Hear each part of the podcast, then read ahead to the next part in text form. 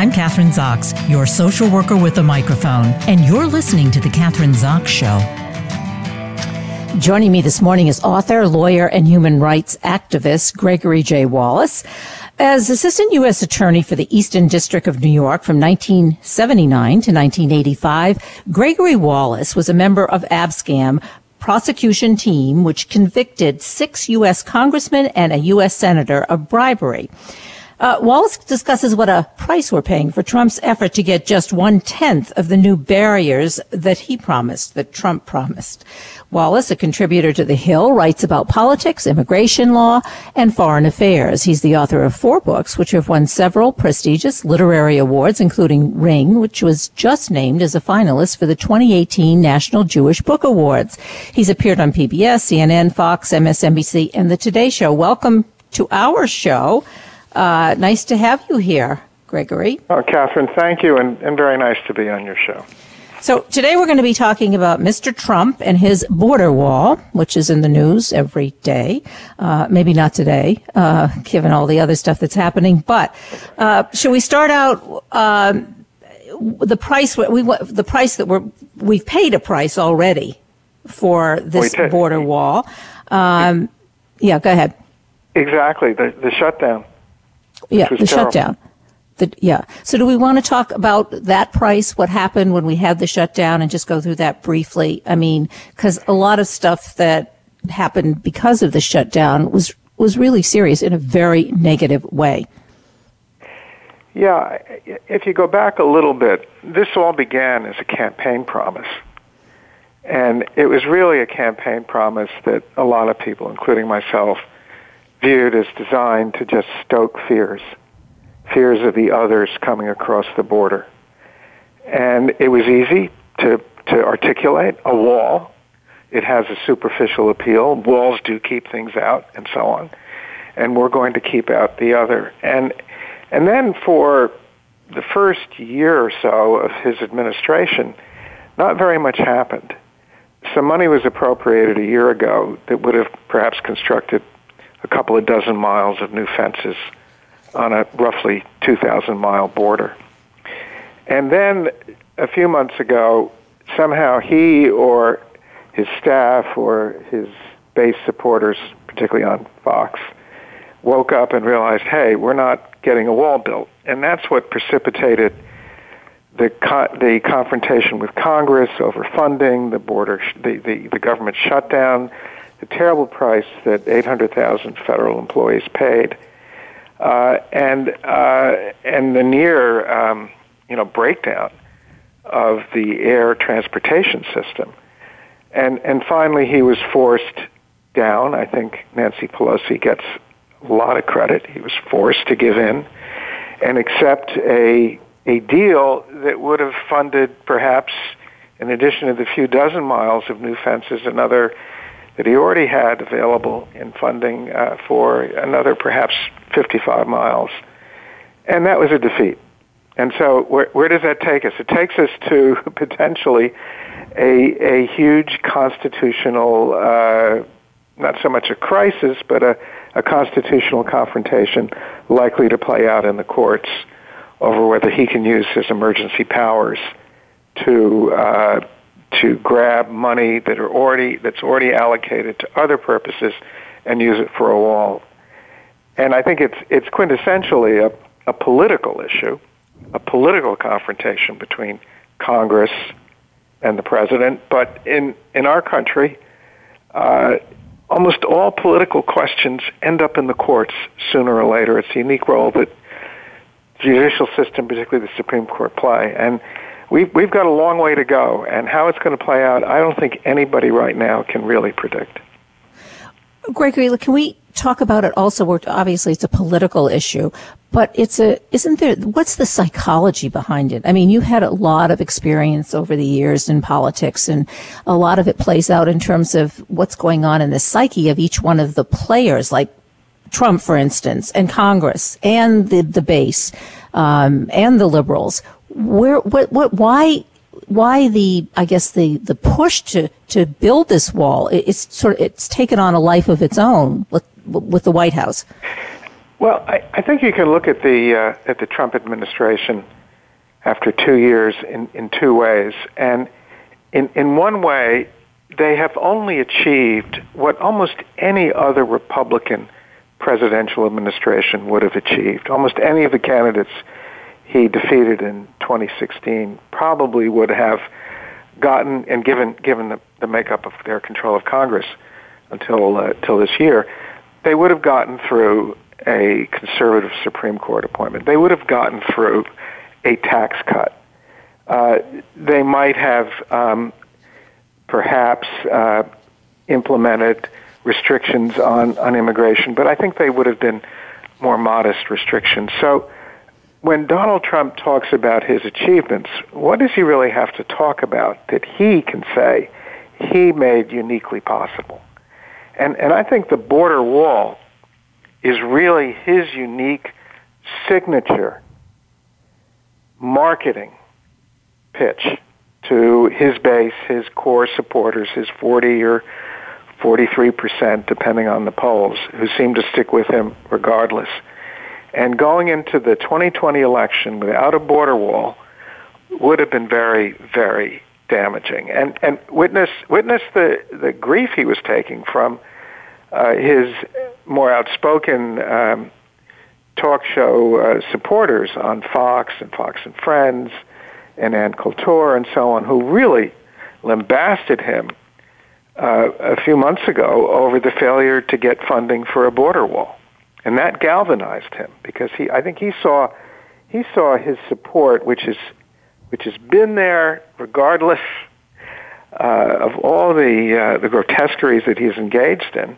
He I think he concluded that without the wall he was in danger of losing at least some of his core support. And in a general election that would be devastating so I think well, that's his psychology. That's his psychology. What's the psychology of, of his base? Do they, the, the, the thir- let's say 30% who support him in this concrete border wall. I guess I'm, I don't know if he's changed that. It's not necessarily going to be concrete. Steel, concrete. Steel, concrete, fence. I mean, they yeah. changed the wording. But what's the psych, do they understand what the wall is all about or what the purpose of the wall is or what the nature of the border is? Um, yeah. Well, I, I think he has appealed to fear, but the fears are there, and, and it's not a fear that perhaps you and I share, and I think it's important that we try to understand their psychology, and I suspect that PhD uh, uh, theses will be devoted for the next several decades to understanding his core supporters. And I, I was struck by the fact that there have been studies that have shown that people are more willing to tolerate legal immigration if they feel secure. Secure both in their own lives, and I think it, it's focused a little bit more perhaps on economic security, but also if they feel secure about uh, about the borders of their country. And I, I think it's an important point for everyone to focus on to appreciate that rightly or wrongly, we may agree or disagree, there has been some insecurity on the part of his base about demographic changes in the country, um, border issues, and he's inflamed them.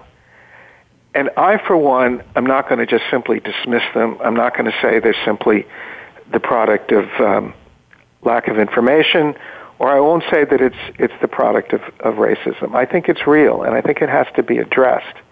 And this is where I disagree with the Democrats. Um, the Democrats have taken a position, you know, and they're they're somewhat forced to by Trump, saying no wall, no way. And Nancy Pelosi said it's immoral. I think that was a huge mistake.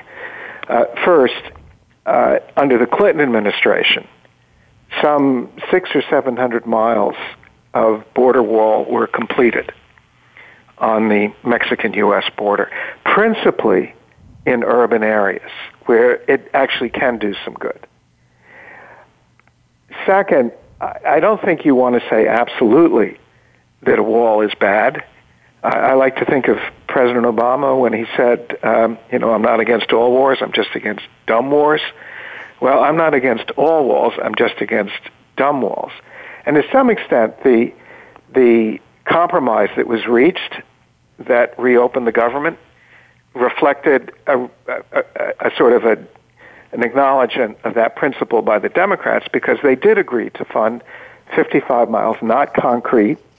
It was some kind of steel bollard fences. I'm not quite clear exactly what it means, but bollards are typically used to to keep uh, uh, you know vehicle traffic from crossing. Uh, and and I don't think they engage in an immoral act, and it may actually do some good because I do think that the key to keeping legal immigration part of the fabric of American life, and that's very important to me. Uh, my mother, as a four-year-old, came through Ellis Island and never forgot, and always told me about the screams of the people, the wails of the people who were refused entry and sent back for one reason or another. But the key, I think, to keeping legal immigration in the mainstream of American life is to give people a sense of, of security about the borders and to stop illegal immigration. And I know that immigration activists tend to recoil at that thought, but look at President Obama who became known as the quote deporter in chief because he fairly aggressively uh, through agencies deported illegal aliens who had committed crimes. And I think he did that partly because of an obligation to enforce the law, and partly because I think he was trying to create the conditions that might allow for a, a compromise, a more global compromise on, on immigration.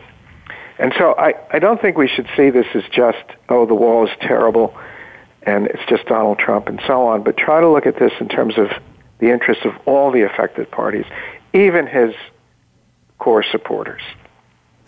Then perhaps as you're describing it, um, I, I'm going to ask you first, what do you think the role in of the press has been in sort of making this a very emotional kind of thing and an adversarial uh, uh, political issue between the White House and, and Congress, uh, rather than making it giving us more the, the, kind of information that we you and I have just been talking about that we need to inform people both sides. What kind of wall? What are we talking about? What are the reasons for it? Uh, yes and President Obama was also was somebody I think he was in the process of of building whatever kind I don't as you just said I'm not sure what kind of a wall but a modern wall not a big concrete wall necessarily, but a wall that has connected to uh, surveillance uh, cameras and those kinds of things. We don't really have the information, and we don't seem to get that kind of information, at least on media, social media, television. I, I agree. It it took me a long time to find out just how much new fencing, call it fencing wall, whatever, had been built since Trump came into office? And the answer was none. They're just about to get started on that first few dozen miles that I mentioned. But you, it was not easy to find. Uh, and and there, there tends to be a, particularly in the opinion and editorial um, pages, uh, very little acknowledgement of the concerns of the other side, and that's that's endemic in this in in this country. That's the the tribalism that we have descended into, where where we can't even see you know anybody else's position if it's opposed to ours is illegitimate or worse. And and not to say well is there something to this concern? Is there a way to address it without sacrificing our core principles? And that's why these studies to me were were so interesting. And so yeah I'd like to have it both ways. I would like to have uh, a secure border, but not with a wall. And that's not the image we want of our country. The image we want is the Statue of Liberty. But with the modern technology that's available, where it makes sense to have more of a concentration of effort, you have it in areas where it isn't so important. You don't need to put something up or spend a lot of money. Uh, but at the same time, to return to the kind of open doors that made us a great country, uh, that allowed uh, you know these tens of millions to come in when my mother did, and uh, and and build America, which is what they did, and the immigrants who came from Europe uh, at various points of repression and oppression, who immeasurably enriched our cultural and scientific life. We couldn't have built the atomic bomb without the refugees who came from from Europe. And and we can go on and on. And and I would like to see that return to its its very important and cherished status.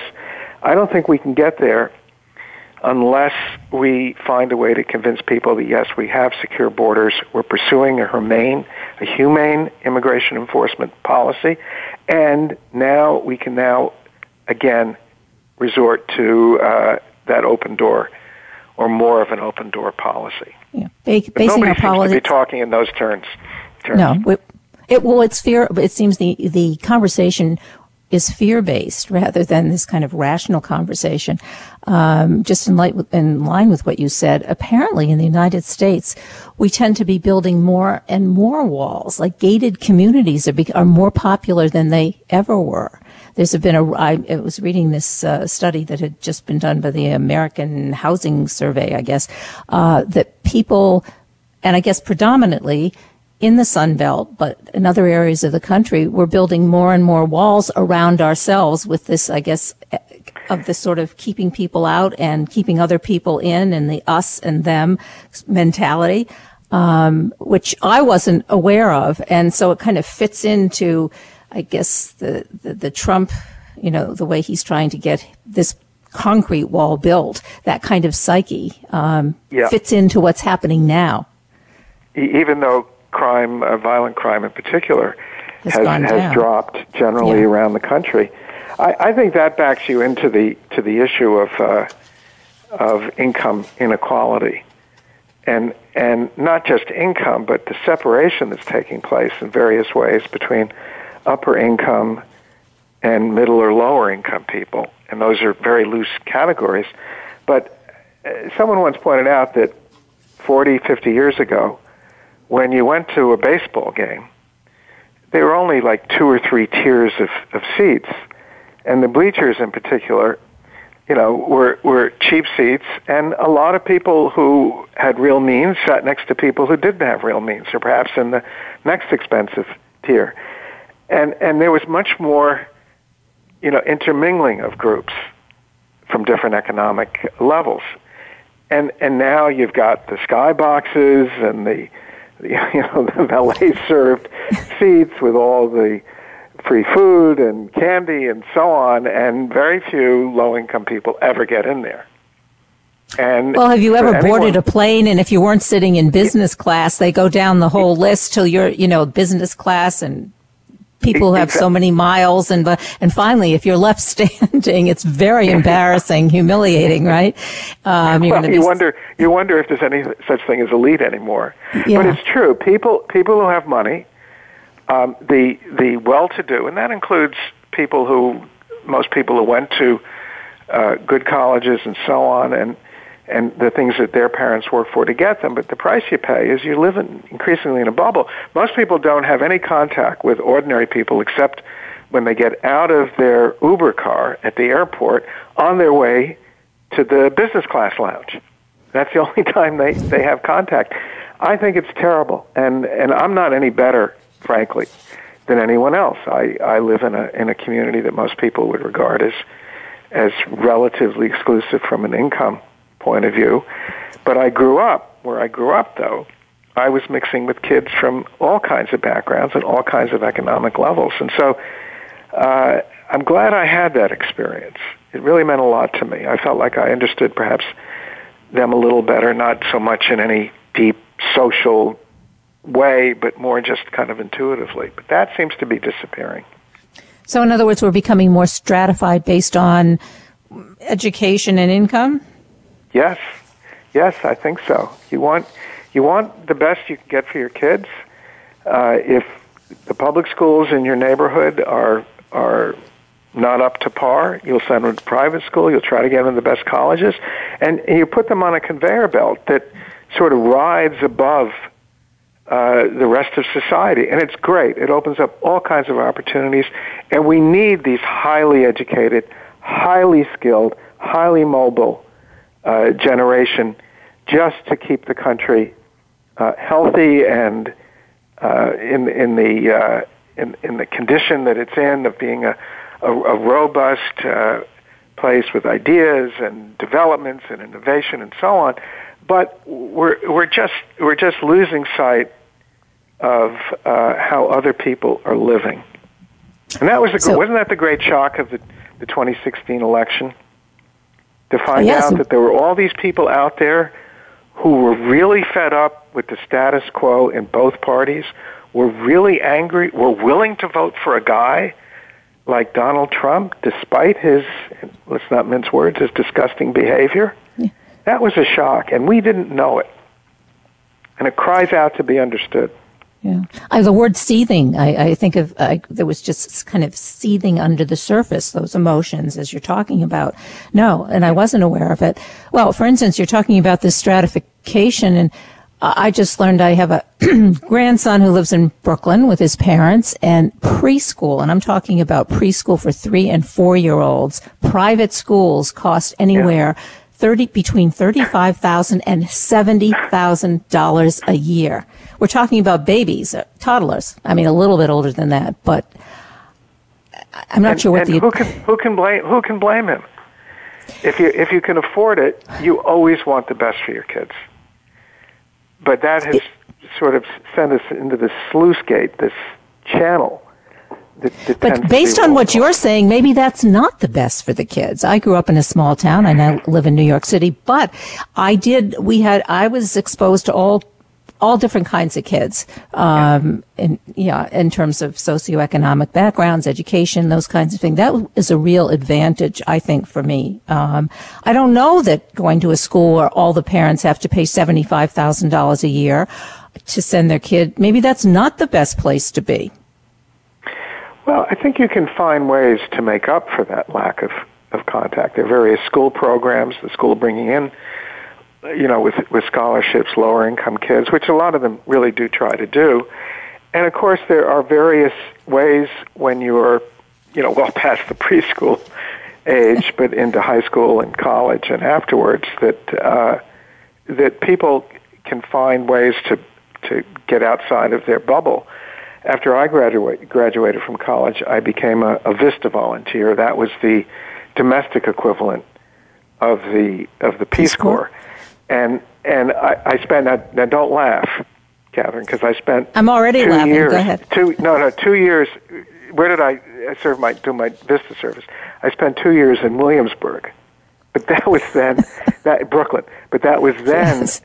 a, a really hardcore slump. Now it's kind of this upscale, aspirational, yuppie uh, mecca. But then it was a hardcore slum, and I saw aspects of, of life and how people live that I never would have been exposed to otherwise. So there are lots of opportunities. The problem is we don't really put a value on that. Something, indeed, you know, put some status on it. There's no real status, my sense, uh, from having had that kind of experience. Uh, I think there was status like the Peace Corps once, but that, that seems to have to have disappeared. Yeah, I, I, was in the Peace Corps with my ex-husband. I wasn't a volunteer, oh. but lived in Colombia. And, and, you know, as you're describing Williamsburg, well, that was similar to, this was in the uh, Andes in a small town called Fusagasugá. But, you know, the impact of that, of not having medical uh, we had no doctor living there. If you got sick, you had to go three hours on a bus ride into Bogota. Uh, it gave me an appreciation. After all, I mean, it has continued to give me appreciation of what we have here in the United States. Or, you know, you couldn't drink the yeah. water, or like, you drank it, you got sick, you couldn't drink, the, eat the food, but you did. Um, yeah, I mean, that has a lasting impact, I think, in a very positive way but less so today. And that's where I think educators, yeah. families can do a better job of saying you've got to get out in the world, you've got to see how other people live. But getting back, I, I we have, have three minutes left to go full, oh, okay. you know, kind of full circle. I mean, I think that uh, Mr. Trump plays on these fears, uh, you know, the, the differences, the, um, and it's very effective and very, I think, damaging to, first of all, getting anything done, but, um, it's, yeah, his, guess, his governing principle is, is divide, divide, divide, divide. So where do we go from which where do you, in three minutes, um, tell mm-hmm. us what we need to do to uh, head well, in a positive, go in a positive direction. Yeah.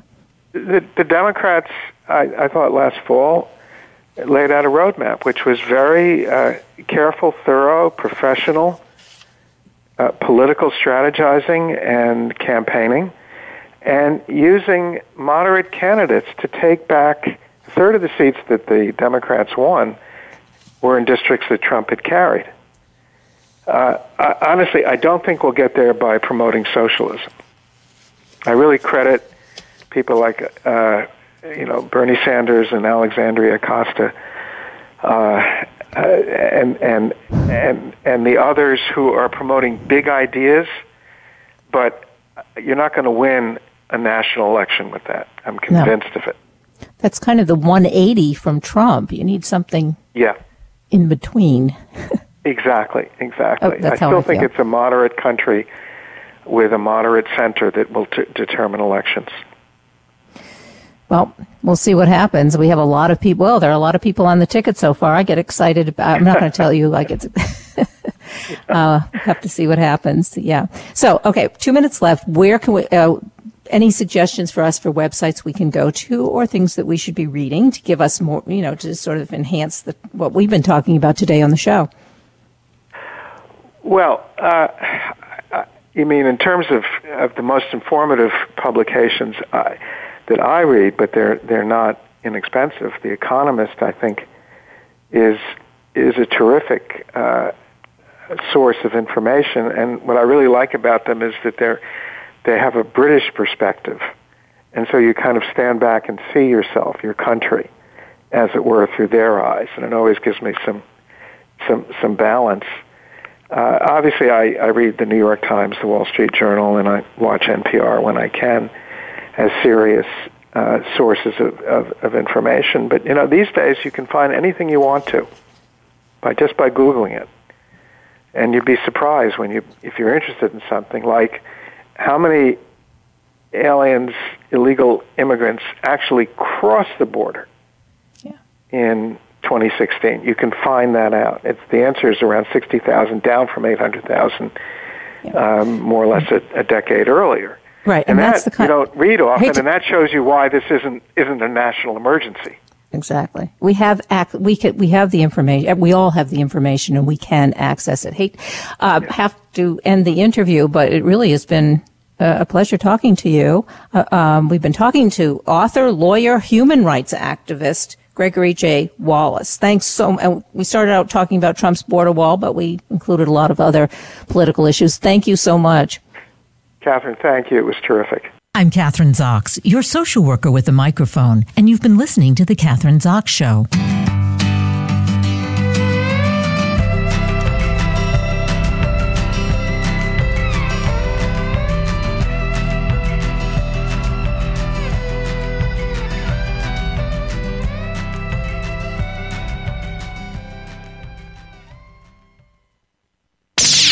The Internet's number one talk station.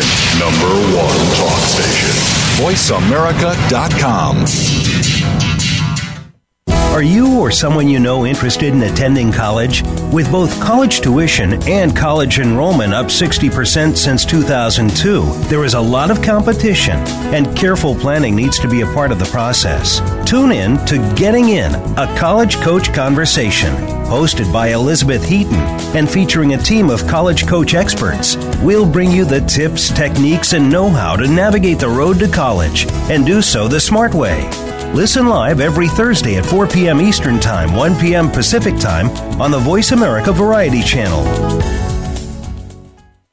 News, opinion, can you hear me? Your voice counts. Call toll free 1 866 472 5787. 1 866 472 5787.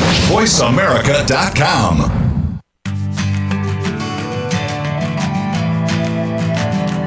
I'm Kathryn Zox, your social worker with a microphone, and you're listening to The Kathryn Zox Show. Joining me today is author and Wall Street Journal writer Meghan Cox Gurdon, author of The Enchanted Hour, The Miraculous Power of Reading Aloud in the Age of Distraction. Grounded in the latest neuroscience and behavior research is Meghan Cox Gurdon's conversation changing look at how reading aloud makes adults, teens, and children smarter, happier, healthier, and more successful, and more closely attached, even as technology pulls in the other direction.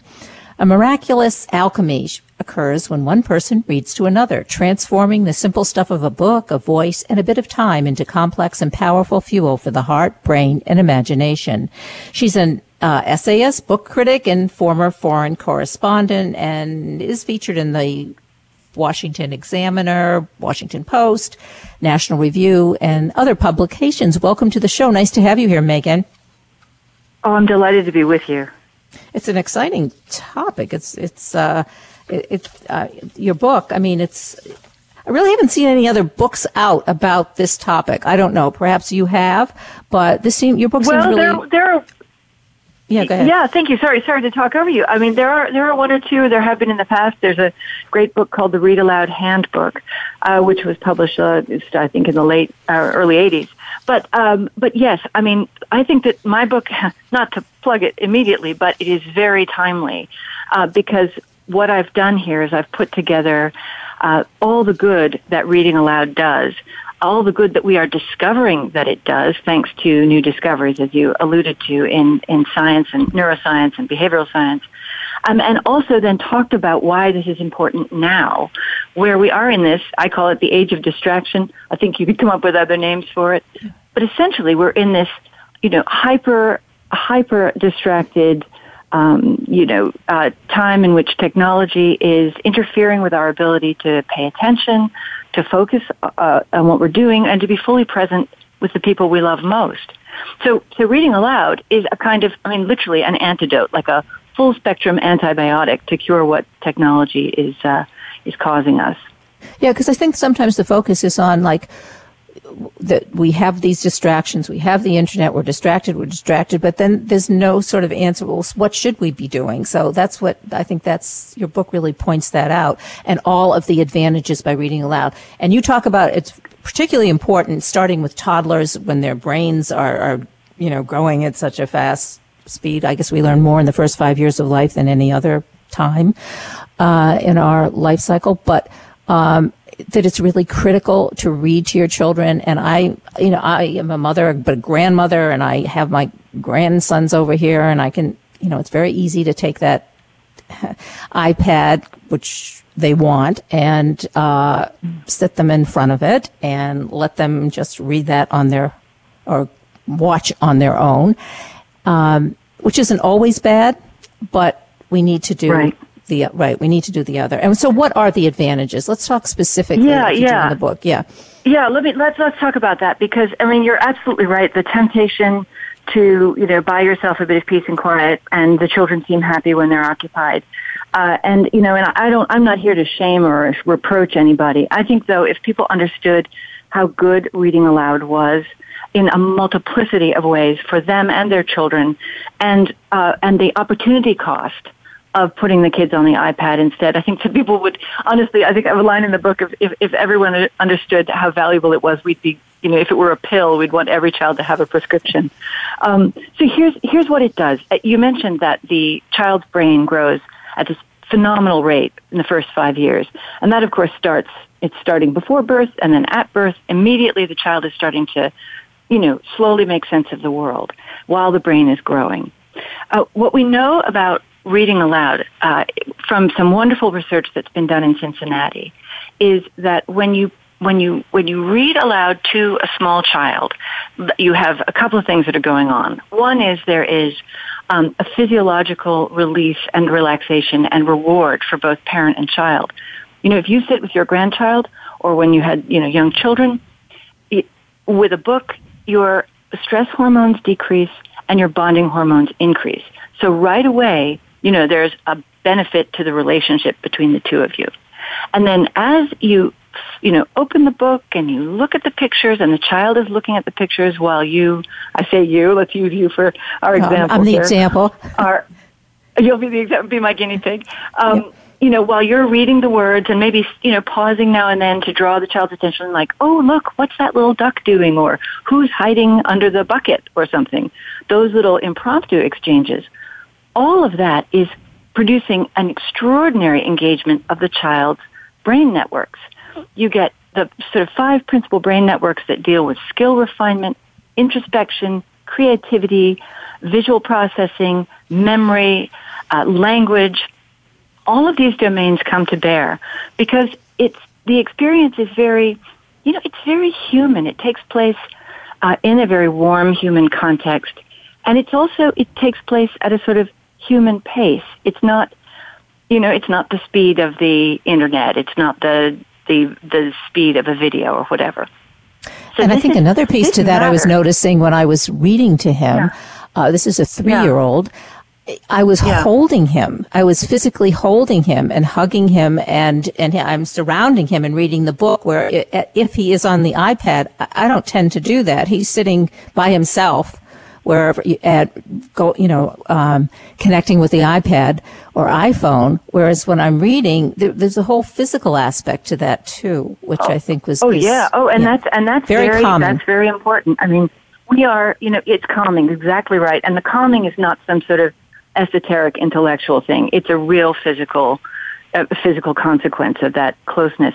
And you know, children at uh, young children, especially if your grandchild's age, that's a very important age to. They're learning about.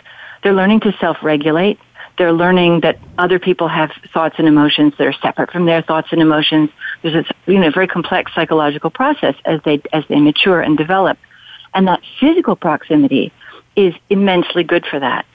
And so I just want to quickly go back to the brain science because there is um, there is a, a, a comparison that is, I think, a little painful to contemplate if we're going to talk about the iPad versus the picture book. Uh, we know that the picture book experience lights up the brain. We know, although I will stipulate, neurologists say you're not supposed to use the phrase lighting up. It's not correct, but I'm a layman. I'll use that term. uh, when when it, when that same three year old is looking at a, a video, you know, an animated thing, most of the brain networks are simply not engaged. The only one that seems really to be brought to bear, so far as I understand it, uh, is the visual sort of registering that there is a lot happening visually.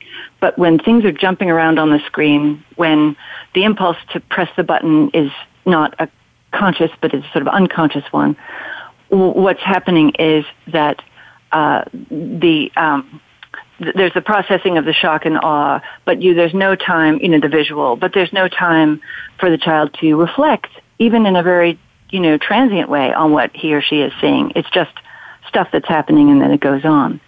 So that time, you know, is lost time. And that time is, it's a shame to lose it when children are small because that's when they really need their brain engagement because all of the, you know, the, the interconnecting and synchronizing of those brain networks, that helps build the architecture for their brain, for their lives, for their imagination. This is something that, and I think you point this out in the book, obviously, but what, this isn't new.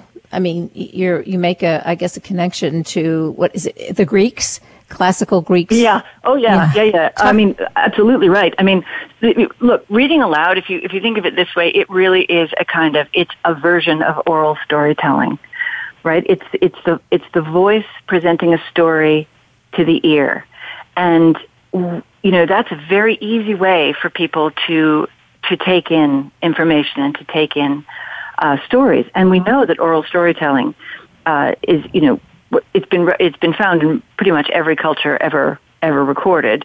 Uh, narrative itself is one of the human universals.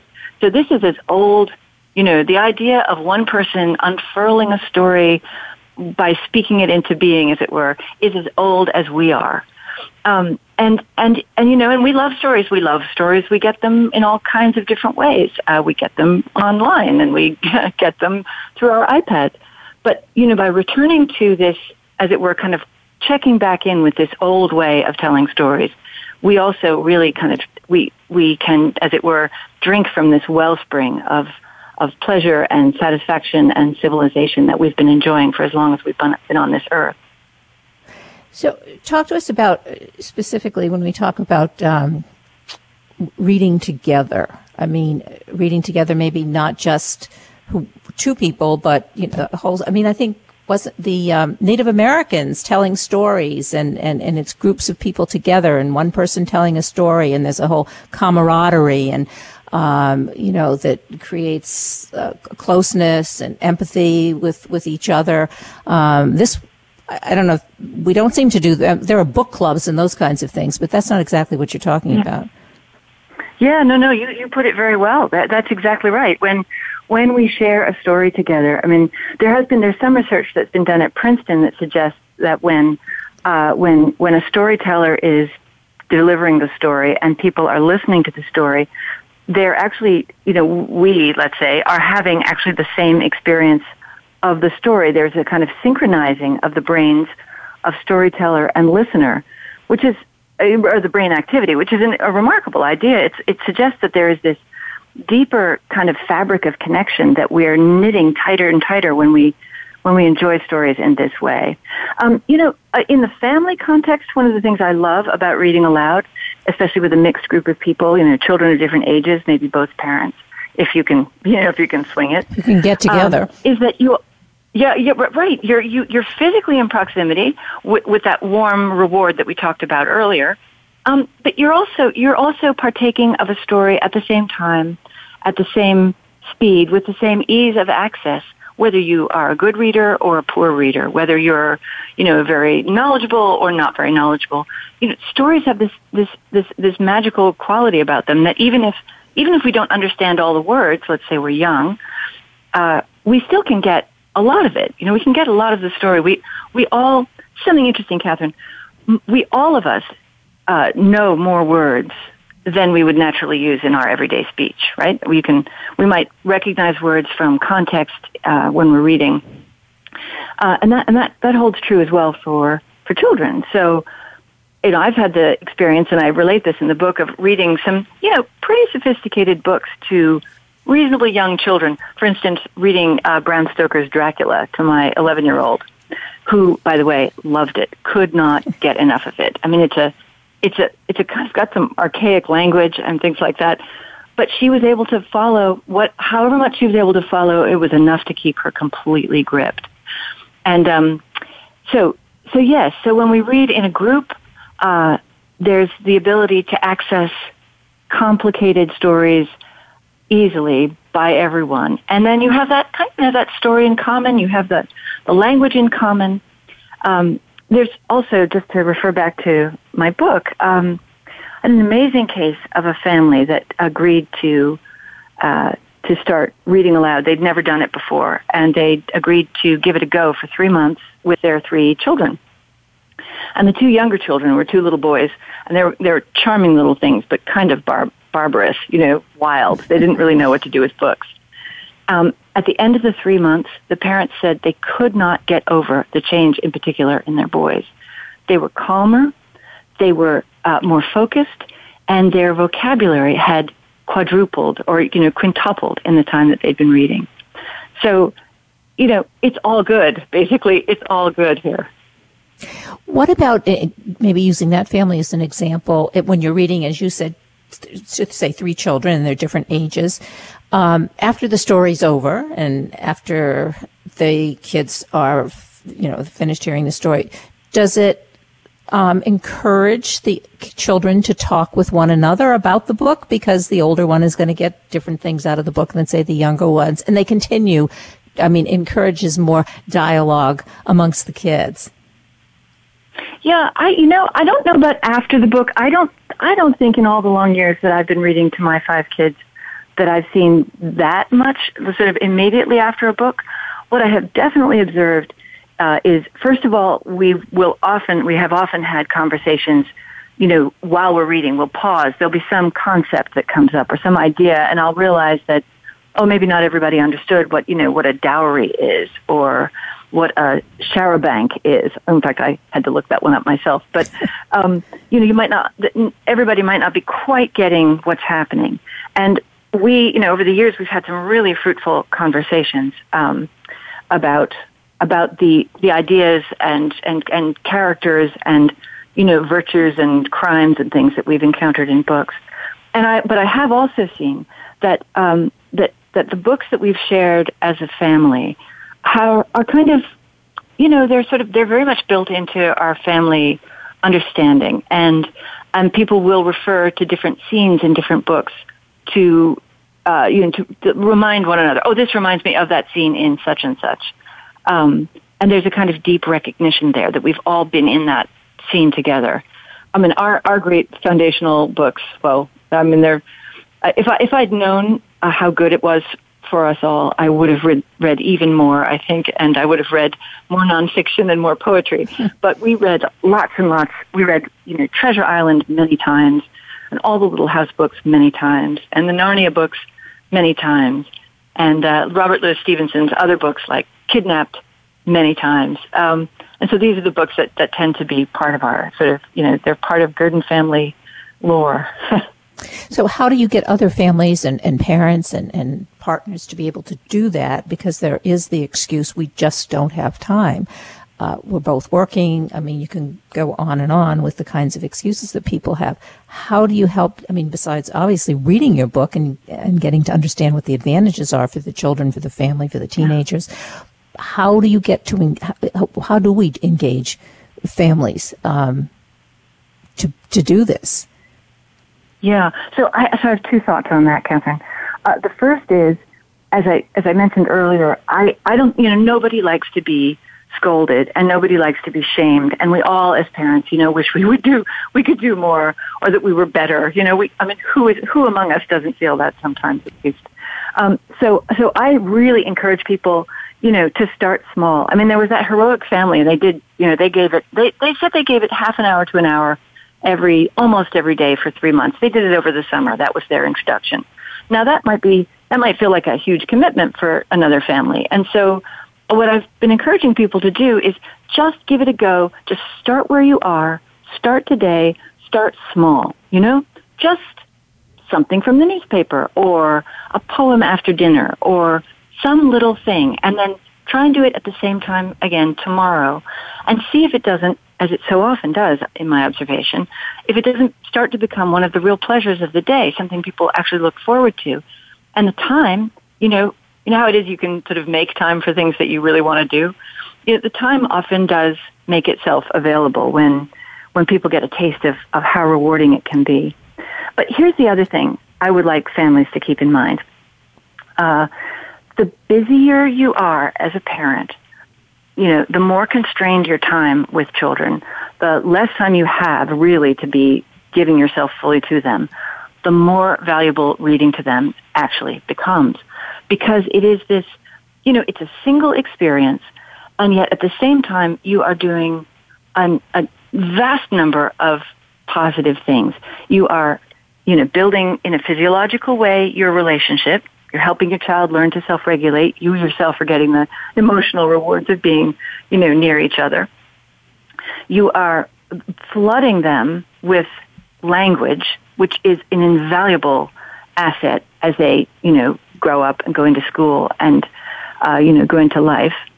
You are helping them to develop a nice long attention span. That's something we only talked about briefly at the beginning, but you know, inculcating a long attention span is is a priceless gift to give children. And so again, when you read them and they're engaged in the story, they're or, or just you know the pictures or just this enthralling magical time with their parent, they're they're extending their their attention span.